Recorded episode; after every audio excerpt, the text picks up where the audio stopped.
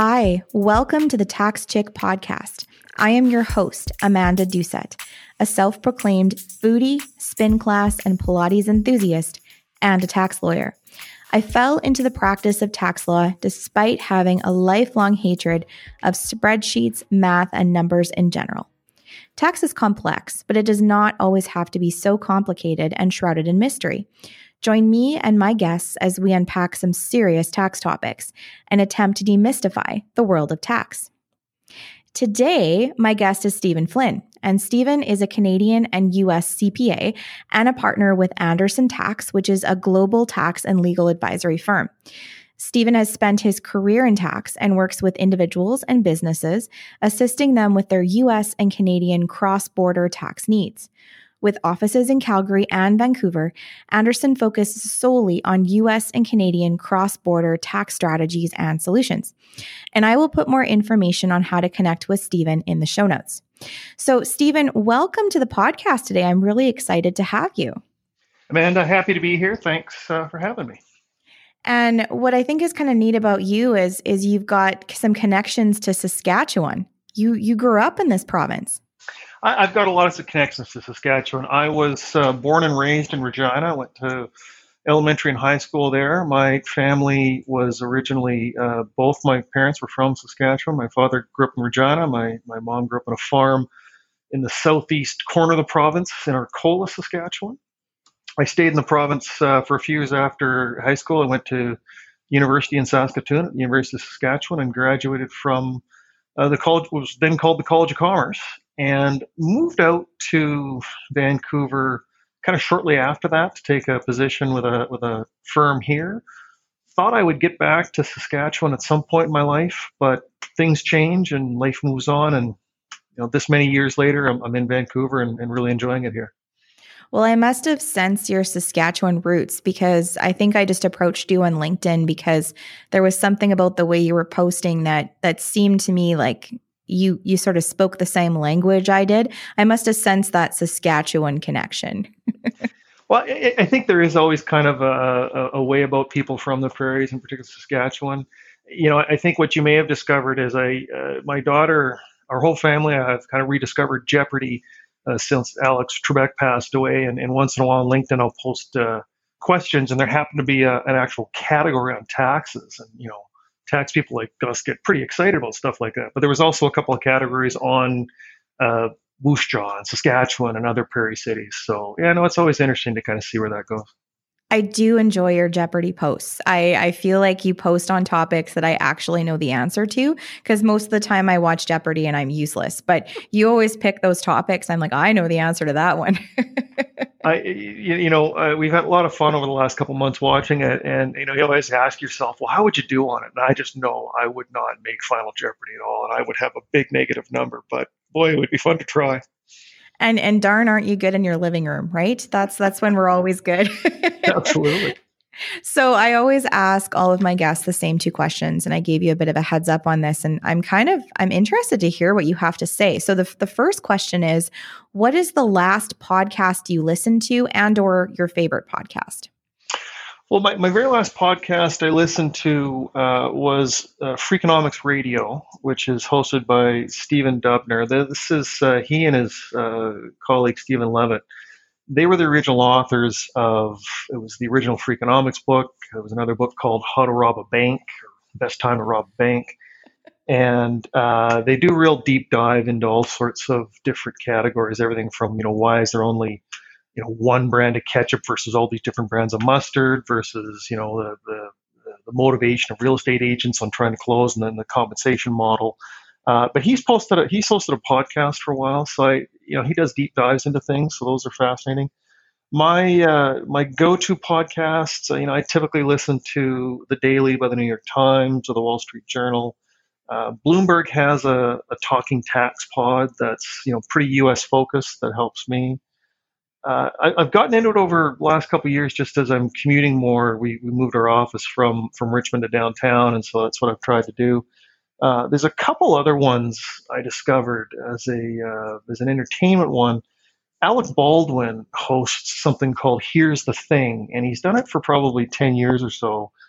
And he tries to kind of focus on music and entertainment and uh, you know the arts business. But he'll also do some deep dives with with guests into you know New York politics or New York transit or you know, and even one of his ones recently, uh, he hosted Howard Schultz, the CEO of Starbucks, and um, you know, just a fascinating interviewer. I did not know Alec Baldwin had a podcast. You know, there you go. He he pretty much has a little bit of everything. Um, he just is the kind of guy that doesn't sit still, and and he has done it for public radio in New York for about a dozen years. I, I can't remember how I discovered it, but uh, he has some fascinating guests.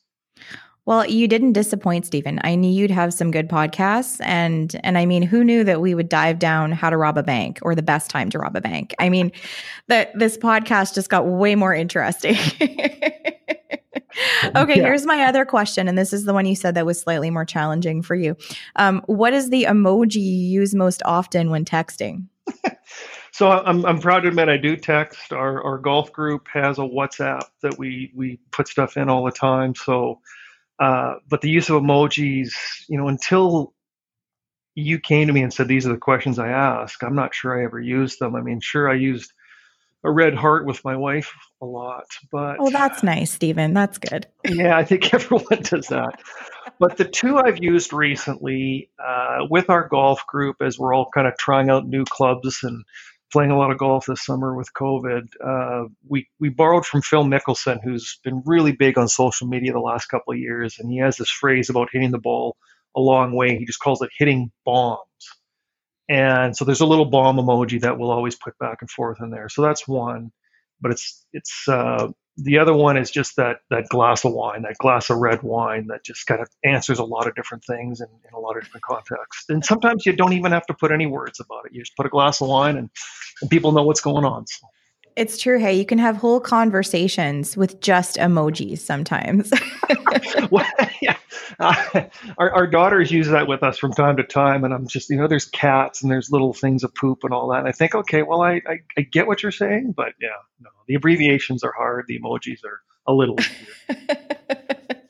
well, I, I really appreciate your answers. Those were good answers. so, I mean, you grew up in Saskatchewan. We've established that. So you know it gets really cold. And as I'm as I'm recording this today, I mean, we're recording this in December of 2020 and we're entering into our first deep freeze. So like I plugged my car in the last two nights, which is always a sad moment when you have to to dig out the plug-in for your car. So that's that's where I am at right now. I remember those days that uh, the and I think they called it Z lot at U of S or the uh, when I lived yes. in the resident the uh, uh, the residence was on. I'm trying to remember the street.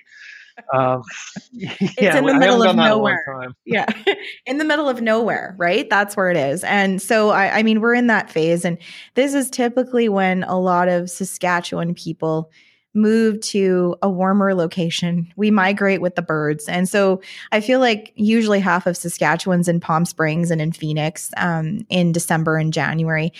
I, I'm not currently that person. I aspire to be that person. I want to be the person that's in Palm Springs for half the year. But I think, in light of a lot of the restrictions that happened during the pandemic, a lot of people were questioning whether they were going to go south this year. And a lot of them own properties down there. And so, what do they do? And so you and I had a bit of a conversation about that, and we decided that that might be a fun topic for today's podcast, and and also just generally to discuss some of the U.S. Canadian cross border issues um, that are impacting all of us in light of the new government that's going to be coming in in the US and, and in light of COVID and the pandemic. So, we're going to try to top, talk about three key topics. And if we have a little bit more time, we're going to jump into a couple extra topics. So, our main topics are, you know, what are the general rules? So, if we remove COVID, if we remove the pandemic, what are the general rules for when a Canadian owns property in the US?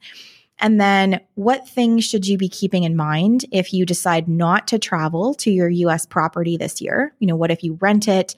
What if you sell it? And then the third topic being what happens to the US property when you die? So we'll kind of maybe start with those topics and, and see see where we go from there. So how about we dive into topic one in terms of what are the general rules for when a Canadian owns property in the US? Sure. No, happy to help. It, we, we get this question often from our clients who approach us. And I mean, ideally, we want to talk to people before they've purchased that property because one of the biggest questions people will have is, you know, I, how do I own this property? And, and there's a whole bunch of different solutions and a bunch of different answers depending on what that individual's needs are. And, and it'll depend on what they want to use the property for, whether it's uh, for commercial or rental purposes, whether it's uh, kind of the dream vacation home where they want to spend four or five months of the year in the U.S. and, and never rent it out. Uh, it depends on how long they want to own it for, whether this is something that's got a five, ten year life cycle, or it's it's such a incredible property that they want their children and their grandchildren to to continue own it. Uh, you look at the value of the property. You look at whether it's going to be leveraged uh, or, or, or, there's some sort of mortgage against it. Um, and, and, you look at the, the individual, the family's net worth, and you kind of put all these things together and you can get a bunch of different solutions. And, and what you're focusing on is, is probably just as important as what are the income tax implications, but also uh, what are the, the death or estate tax implications? And, and that's something we'll talk about a little later in the podcast. But, you know, people ask me, well, how do I own the property? Well, depending on those circumstances, you may want to own it personally. You may want to own it jointly with your spouse. Perhaps, you know, we use some sort of entity to hold the property. It could be a, a limited partnership or a trust. Uh, there's a whole host of ways you can approach to own the property. And are there any sort of thresholds in terms of property values that people can keep in mind? Because I'm, I, I, guess, you know, we always think about ourselves perhaps when we're having these conversations. And so, like, my parents own a Hilton property in Las Vegas, and it's worth about thirty thousand. So it's not a, a large value property. Is that a very different discussion than if someone is buying a half a million dollar property in Phoenix? Well, I, I think it is, and I think that's one of your first starting points. Is you, know you don't want to have the solution be more expensive than the problem. And in your example, if someone owns a a timeshare, for example, that's worth thirty thousand dollars, or perhaps it's a place in a smaller area that's one hundred one hundred fifty thousand dollars. And yes, they might be subject to estate tax, and we'll talk about that later. And, and maybe the estate tax exposure is fifty, sixty thousand dollars. However, uh, if if if one is only subject to estate tax by owning the property when it, when they pass away, if they plan to sell the property before they die, well then there's no exposure. But if the expo- if the exposure to estate tax is so low that it's not really that relevant in the whole in the whole uh, estate, then simplicity is often preferred versus some sort of complex strategy. And so if you're a Canadian and you're you're going down to the US on an annual basis, can you sort of summarize for us what the rules are? Because I know that we're all subject to certain rules, certain counting rules. And my understanding is that now the border agents are connected with Canada Revenue Agency. And so there's this, at least this is the rumor I've heard, that now there's a, a bit of accounting that's happening that someone else is paying attention to. Are you able to speak to that a little bit? So I can. So so this is regardless of whether you own a property or not in the U.S. And this is assuming that the individual is a Canadian citizen, they're not a U.S. citizen, they don't have a green card, and if they're traveling frequently to the U.S., you know, one of the things they may trip over is they may become a U.S. resident for U.S. tax purposes if they spend too much time in the United States. And so while Canada looks at residency as more of a subjective test, we look at where's your family, where's your home, where's your job, you know, where do you conduct your daily life. The US is much more objective when it looks at residency. It, as I said, if you're a US citizen, you're taxing worldwide income. If you're a, a green card holder or a permanent resident, you know, generally green card, then you're subject to US tax and worldwide income. If you spend a certain number of days in the US over the last three years and you meet this weighted average test, also known as the substantial presence test, then you can be considered under US law a resident of the U.S. for income tax purposes. And so, what happens if you end up falling into that category? What's the consequence? Sure. So, so in general terms, the the test looks at your last three years, and it says if you spent more than 183 days in this three year period, and it's it's a bit of a weighted average. It takes the days you spend in the current year plus one third of the days in the prior year plus one sixth of the days in the second prior year. And if that total adds up to 183 days or more in the US, then you're sub then then if you do nothing else, you're considered a U.S. resident for income tax purposes. However, you're also considered a Canadian resident for a lot of people because you know Canadians uh, have their home here, their family here, their lives here, they file their tax returns here. So now you're a resident in two places. So if you can go to the United States and represent to them that you have a closer connection to Canada versus the United States, then you aren't subject to U.S. federal income tax and enrolled income. You're not required to file annual U.S. tax returns. All you're required to do is, is send notification to the IRS annually that you have this closer connection to Canada. You're not a resident of the United States. It's about a two page checklist. It's got a specific form number on it. It's called IRS Form 8840. And, and that form in particular has no calculations on it. It's, it's more of a checklist. And as long as you file that on an annual basis, you wouldn't be subject to US tax on your worldwide income. So, this is why it's a great idea to phone someone like you before you start making these treks down to the US or purchasing property, because these are some really basic tools that you can keep in the back of your brain so that you know before you violated the rule because it's not even just about the tax consequences i mean there's there's lots of consequences to to not following this dating or this this timing rule and so it's just most important to be aware of it going into it well, and that's what I tell people is that with with the way the uh, Canada and U.S. have coordinated uh, border services, you know, every every checkpoint now, uh, your passport scanned, and so it's not very difficult for anyone who's got your passport information, uh, a government agent, IRS auditor, for example, to look up how many days you spent in the United States in, in the last few years. And it was about starting in 2014 that that data became readily available.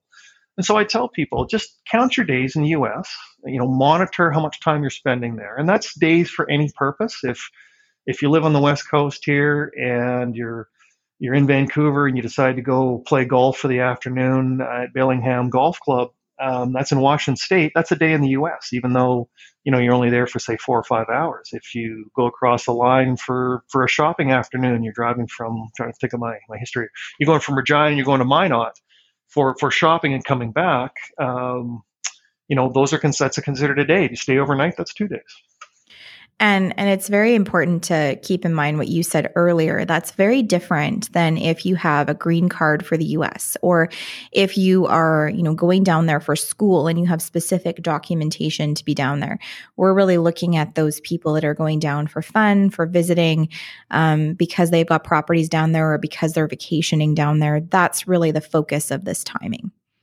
Well, well, it, it is, and and there are certain exceptions. So, for example, you know you're you're counting your days for most purposes but if you've got uh, uh, certain exemptions for example you're, a day of a, of a university student uh, you know in general terms that university student wouldn't count the days studying in the us for for residency purposes and so they generally wouldn't be a us resident. But for a lot of people who are you know that typical snowbird that's leaving in november coming back in april they get fairly close to those uh, 183 t- uh, day tests, and they got to be careful watching their days. It, you can go over 183 days. That's not uh, going to make all of a sudden make you subject to U.S. federal income tax. What you then do, though, is you would have to file a U.S. income tax return disclosing your uh, your worldwide assets, your worldwide income. You could make a claim under the tax treaty not to pay any U.S. federal tax on your Canadian source income However, if you go over 183 days in any calendar year, now you're filing a full blown US federal tax return disclosing all sorts of things you'd never have to before your interests in Canadian corporations and family trusts and Canadian bank accounts. And so, you know, for a lot of people, that's why we tell them that, that if you're going to spend the time in the US, just be careful on the total number of days you're spending in any particular Absolutely, because that sounds like it gets complicated fast. well, it would, and it's it's it's not. I'm gonna. It's not a very value added return when you're producing a couple hundred pages of information with no tax liability. I mean, it's it's just something that's unnecessary. If you can, you know, monitor the days you're spending in the U.S. Make Absolutely. Sure you're, you're in compliance. Absolutely. And so then if we have a situation where someone has purchased a vacation home in the US and this year they said, you know what, we're not going to go down. We're we're concerned about the pandemic, we're concerned about crossing the border and they decide they're going to rent out the property. Uh, what are what are some of the things that they need to keep in mind? They're either going to rent it or they're going to sell it or they're not going to use it at all. What are some facts that they should be um, keeping top of mind? Sure. So we're seeing this this fall for a lot of people who want to want to hang on to their property, but know they can't cross, they can't easily cross the border, or don't want to be in the United States, and so for the first time ever, they're renting the property out. Now, if if you've never had to, if you've never used your U.S. property as uh, as a rental property or as a business in, in any way, you've probably never filed a U.S. federal income tax return or a state return. You've probably never had to because you never had any income from that property. Just by owning a property doesn't mean you have to file annual U.S. tax returns. You have to have some income from it to necessitate the filing.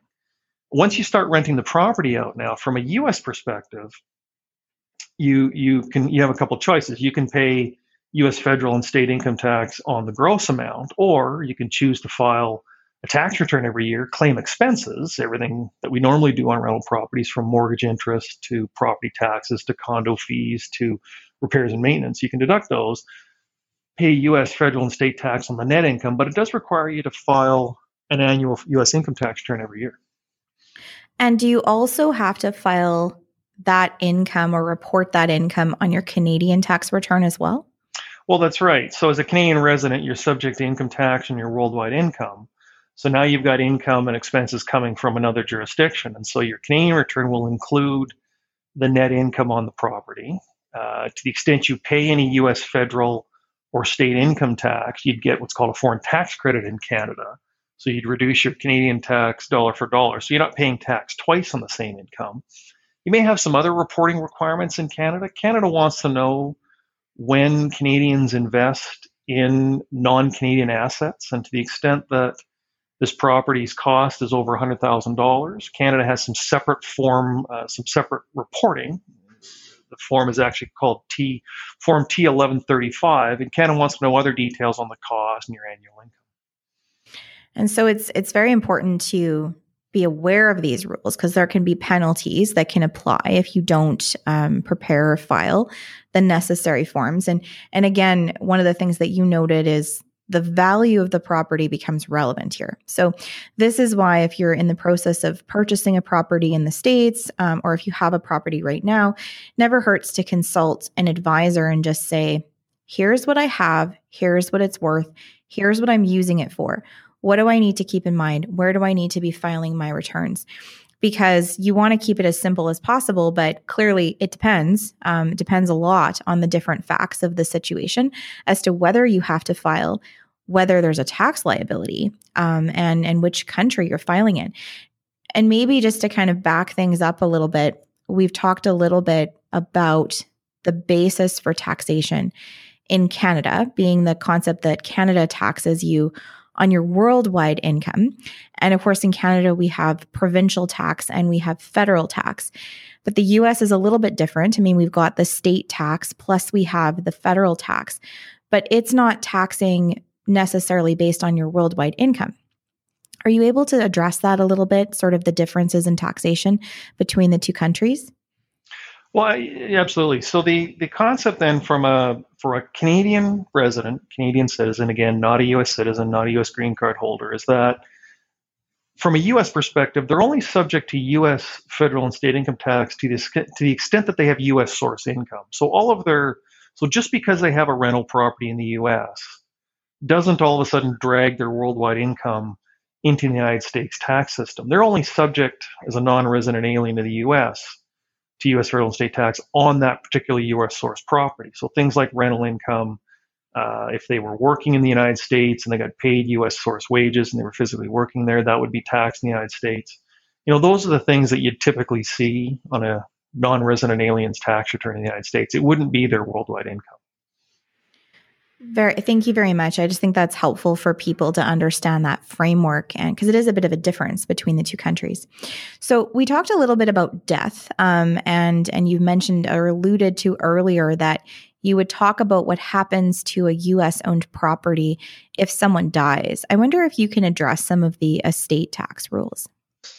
Sure. It's the, the concept's quite different in the United States compared to Canada. So, so the, the concept on, on taxation on death in Canada is that to the extent that we have unrealized gains or appreciation on our assets or you know tax deferred assets, things like RSPs, that if they don't transfer over to our spouse, if they go into the estate and say like the children inherit them or maybe this money goes to charity, then it's the appreciation, it's the unrealized gains, it's the deferred accounts that are subject to Canadian income tax.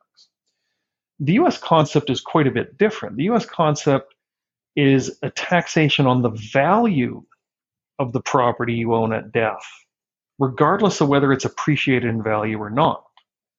And so that often comes as a surprise to Canadians when they buy US real property that, again, take the example of someone who bought a property in Hawaii for a million dollars, uh, if they do no planning at all and they own it personally, then the next day afterwards, if they passed away owning that property and if they were high net worth individual, they would be subject to an estate tax at a rate approaching 40%.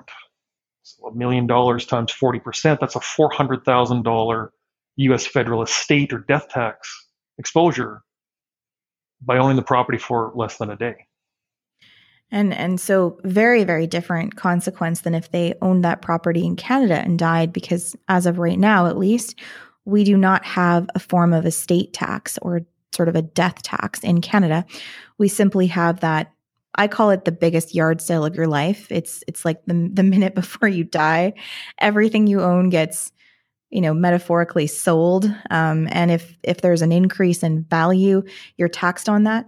But if we have our our hawaii property example if you own that property for example in vancouver and you bought it for a million dollars and the next day you died and it was still worth a million dollars well there's no there's no gain there was no increase in value in that property there's nothing to be taxed on in canada but the same property as you've indicated in hawaii um, if it's worth a million dollars and you die the next day, you're going to be taxed on approximately 40% of that.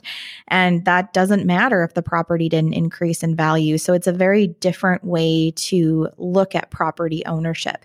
And you have to give some consideration to how you're going to pay for that when you die.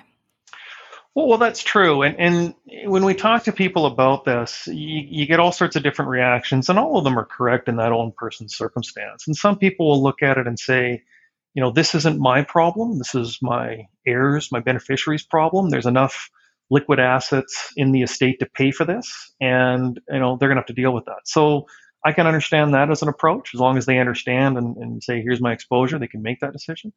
Others would say, you know, I I can provide for the liability uh, by getting a life insurance policy, a term insurance policy, and you know that makes some sense if, if that works for that family. You know you'll continue to pay premiums on that. And as, as you get older those premiums escalate. And as the property grows in value or if the estate laws change and, and president-elect biden is proposing that that you may have to get more life insurance um, there are other solutions as well if if people are looking at it saying well i don't want to be exposed to that in my example that $400000 uh, liability they can hold the property not personally, but they can choose other entities. They could choose uh, anything from a Canadian limited partnership to a Canadian trust to even a Canadian corporation. And, and, and those entities have their, their advantages and disadvantages. It's a more complex structure, but it can provide uh, protection and, and elimination of the estate tax liability.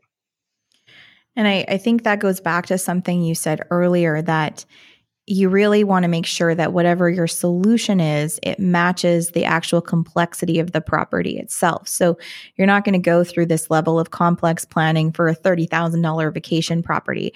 Um, but for a million dollar property in Hawaii, yeah, maybe, maybe you want to do some thinking about this.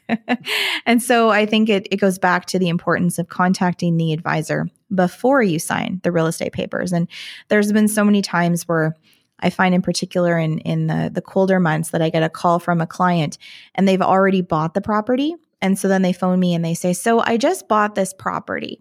How do you think I should own it? like, well, you could have called me two days ago. That would have been helpful. So I think the key is is to to make that call and to get that advice before you do something. And if you haven't, and now you have some property, there's still a lot of value in getting that advice now to find out, well, what are your options and what's your current situation? But yeah, it's, it's we can always do so much more if we have the opportunity to do something before you've signed on the dotted line.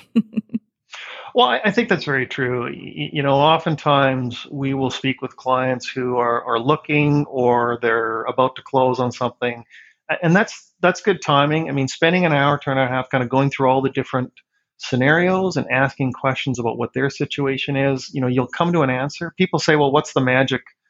What's the bullet? What's the magic answer?" And I say, "Well, there isn't no one answer for this. It really depends on your set of facts and circumstances and your plans for the property and the value of the property. You add up all these things together, and and there will be a solution." Uh, but yeah, doing it in advance always helps. After the fact, it's a little more challenging. It's, it can still be done. Well, and I think it's also important to remember that tax is not the only consideration. And I say this a lot when I'm when I'm chatting with clients is that at the end of the day, somebody might decide that the tax consequence of owning a property a certain way they're prepared to take that consequence because they want simplicity. And so those soft issues or those other non tax issues become more important to them. And that's okay. And I think our job as tax advisors is just to make sure that you understand what the consequences are. And once you understand that, if you choose to accept them, that's okay. You know, no judgment from us. We don't always have to do something in the most tax effective way. I think you're right. I think the biggest thing is for any client is to understand uh, the advantages, the disadvantages, to understand what it means in their situation. You know, not to rely on what they've read on the internet, not to rely on what their cousin told them about owning it in certain entities, because that may great be for their circumstances, but it might be an absolute disaster for their own circumstances. But to get that kind of professional help. Well, and I think this is maybe an, a bit of an interesting segue into some of these extra topics that you and I were thinking of talking about. And and one of them is, I mean, we've talked about owning property in the US and some of the some of the unique issues that people are facing this year because of COVID. But that's not the only cross border tax issue that people have been facing this year. So, are you able to provide a bit of an update on, on sort of what are the, the hot button things that have been happening from a cross border tax perspective because of the pandemic? Sure, I'm happy to answer that. I do want to leave time for, for one of my uh, stories on selling property. We can come back to that. But uh, you know, one of the things that a lot of people are facing is as you know, the news broke across North America and Europe in March, and people were were either set in place or people had to come back home or travel to their home country. You know, you know, many people continued to work for their employer, but in a very different jurisdiction. And so now, you know, the open question is, well, who gets to tax that income? You know, in, from an employee's perspective or a consultant's perspective, you're you're now conducting your work and performing your services in a, in a different country or a different state. You know, who's got taxing rights over that?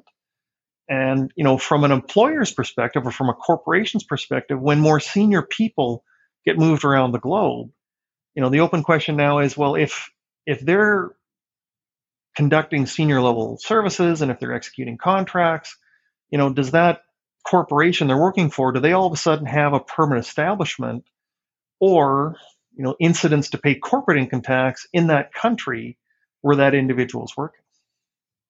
That's a very great point because I think everyone was in a bit of a panic when all of this started. And so you just kind of went to where you had to go and assumed that all of that stuff was going to stay the same. So, definitely an interesting consideration you're not working where you're normally working or in the same country that you were normally working in, how does that impact? I was reading something um, even from like a state tax perspective in the US about the NBA and how when they moved the bubble to Florida, then if, you know, if, if in the NBA, if, if you won and you got winnings, are you taxed in Florida or are you taxed in your home state? And sort of the different implications of that in this very unique time. So, uh, very good point. Well, yeah, the taxation of athletes is always kind of a fascinating one, and even some of the simple things. Um, for example, you know, recently the San Francisco 49ers uh, had to relocate their two, their last two or three home games from Santa Clara, where their stadium is, to Arizona. Uh, health considerations and, and public uh, ordinances didn't allow them to practice or play in Santa Clara anymore. So the team's been practicing in Arizona, playing in Arizona for a month. And so a couple of players who aren't residents of California now pay state tax at Arizona rates, which is about about five percent, can be about a third of what California rates are if they played those games in San Francisco. And so there's a significant uh, savings for the player, but also a significant drain on the California tax coffers because they're getting zero tax on something they would have got kind of you know 13% rate on had the games been held there. It's really fascinating um, and and it's curious because i think it makes us a lot more global than we used to be. Um, the thought that we could all be moving around and working and living in different places suddenly the different tax rates are are having a whole new meaning than they were before well, I really want to hear this story now about selling property in the US before we move to our last topic. You you've built this up. So please, yeah, please I'm, share. I'm hoping I won't disappoint. Sure. What, what we're seeing a lot now is we're seeing clients who have had their properties in Arizona and California and they just they can't get to them this fall. They don't want to quarantine coming back and forth. They they at the same time as thinking that they're not going to use them as much anymore and don't want to be down there. Uh, it's a hot market in places like Palm Springs and Phoenix because uh, at the same time as Canadians are trying to sell, there's a whole host of American families that are leaving Los Angeles and leaving San Francisco, these high cost uh, cities, because they can continue to work wherever they are and they don't need to be in the high priced places. So they're coming to Palm Springs and they're coming to Phoenix. So it's kind of been a perfect storm of a whole group of sellers matched with a whole group of buyers. And so, you know, for example, in Phoenix this spring, where the normal inventory of, of properties for sale might be in the 50 to 55,000 range, there was a point in May and June where it was 8,000. It was a quarter of what it normally is. And so properties were selling very quickly. So one of the things, one of the processes that you go through when you sell U.S. real property uh, is title transfer. And, and title transfer is it's a bit different in the U.S. There's a physical, there's a deed that you go through, and it needs to be executed. And in general terms, it's a U.S. notary who's the one that that views the title transfers and signs on it to make it valid to to ensure that uh, title transfer is done properly. Now, U.S. notary services are very specific in that they're to be conducted only in the United States. A U.S. notary can't perform their services outside of the United States.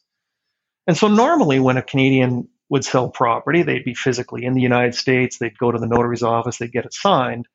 Well, it's a challenge now because Canadians don't want to have to quarantine and they can't travel easily to the United States.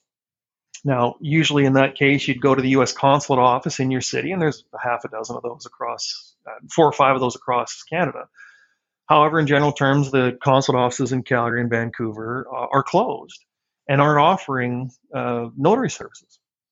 So some people have said, well, I'll, I'll, try a Canadian notary. Well, the problem with using a Canadian notary is that it's it's not an accepted form for, for title transfer. It's got to be a U.S. notary that views it. And you know, if you get into the complications of the Hague Convention and everything else, the Canadian notary services don't qualify.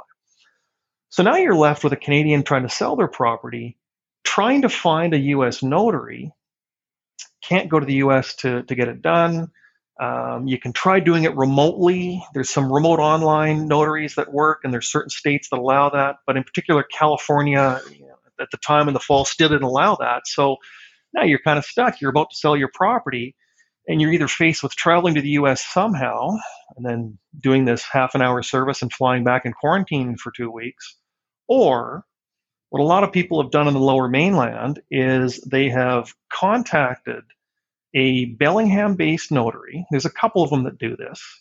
And if you understand the geography of Vancouver, we're, you know, we're 10, 20 miles from uh, the border. And so if you just drive, you know, straight out of downtown through Richmond down through Surrey, you'll hit the border. And the border isn't uh, a big walled uh, fence. There's no geographic barriers. It's a road with a ditch. And there's a park called Peace Arch Park and it's got a Canadian entrance and it's got a US entrance. And by agreement from the 1850s, both countries allowed equal access to this park. It's considered both, as I understand, it's considered both Canada and the U.S. There's no border on either side.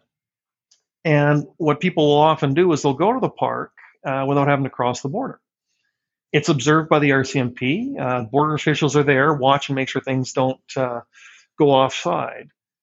In June, the Canadian government closed the Canadian side of the park, but the US side of the park was left open by US authorities. And so, what families are doing is they're connecting in this park to see each other without having to cross the border and without having to quarantine. Now, Canada has said later that well, you should be quarantining because you you you you went in, you had contact with U.S. people, but there's some some gray area because you haven't really left Canada apparently. So, uh, what this these two entrepreneurial U.S. escrow have done is they've held out their services and said to Canadians, "Here's what we'll do: we'll drive up from Bellingham to the border. It's about 20 minute drive." we're going to sit on this park bench right here, and they take a photo of it and they put the park bench up. You're going to, and so we're still in the United States. So from the U.S. notary's perspective, they haven't left the United States. They can deliver their services. You, as the Canadian, you park your car on the, the, the Canadian side of the ditch, if you will. It's a little ditch. You jump over the ditch. You sit at the park bench. You hand them their papers. You do everything else. Five minutes later, you jump back over the ditch and you're the quarantining is a little bit uh, gray, but most people aren't quarantining when they leave, and you get your new U.S. notary services done. Wow, that is a good story. I was not aware of that park. That is very interesting.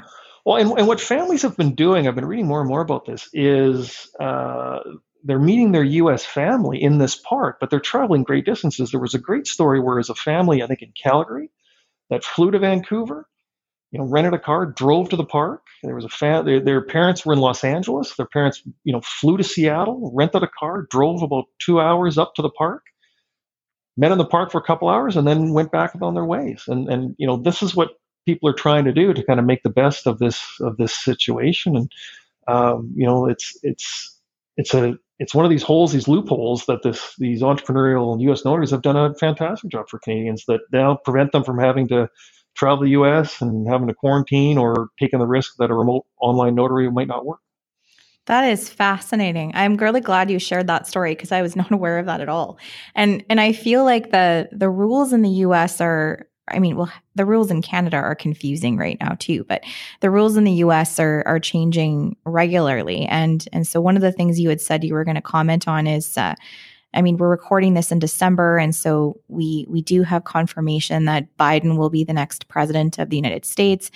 And what changes that we can anticipate that might sort of trickle their way up and impact Canadians in light of this um, change in administration that's going to be happening in the U.S.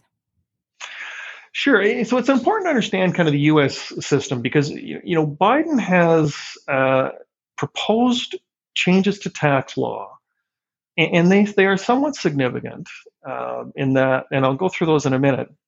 Um, but there's a lot of steps that the Democrats are going to have to go through to get any of these changes confirmed. Your, your very first step is the two Senate races that are going to uh, occur in Georgia the first week of January. And those two Senate seats are really important because at this point, if the Democrats aren't successful and can't get 50 or more seats, they they won't have control of the Senate, and it'd be very difficult to pass any tax legislation. I think even if the Democrats get one or two of those seats and have you know either 50 or 51, it's it's still these tax law changes still have to go to the most conservative Democratic voter to get their support. So I think that's one of the changes uh, you know Biden faces. You know if he's if he's successful at any of his proposals, there are a couple though that would be uh, significant for Canadians. You know, one is the change in the estate or death tax rules. Right now, there's a, a lifetime exemption uh, that applies to Americans, and right now it's about eleven and a half million dollars U.S. of your estate. And, and what that means is that if you pass away, and if you're a U.S. citizen or U.S. domicile, generally, you know, living in the United States, the first eleven and a half million of your estate is not subject to estate tax.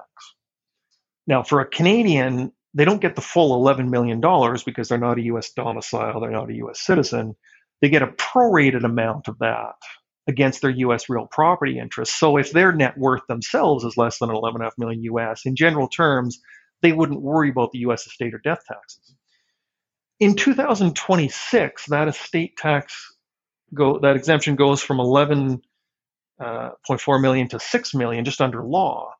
Biden's proposing to reduce that even further down to what it was at at the 2009 levels was somewhere between three to three and a half million. So there's a significant reduction of the estate tax exemption, which is going to put far more Canadians at exposure to U.S. estate tax on their U.S. properties or their U.S. assets than they didn't have before. That's that's one of the first changes.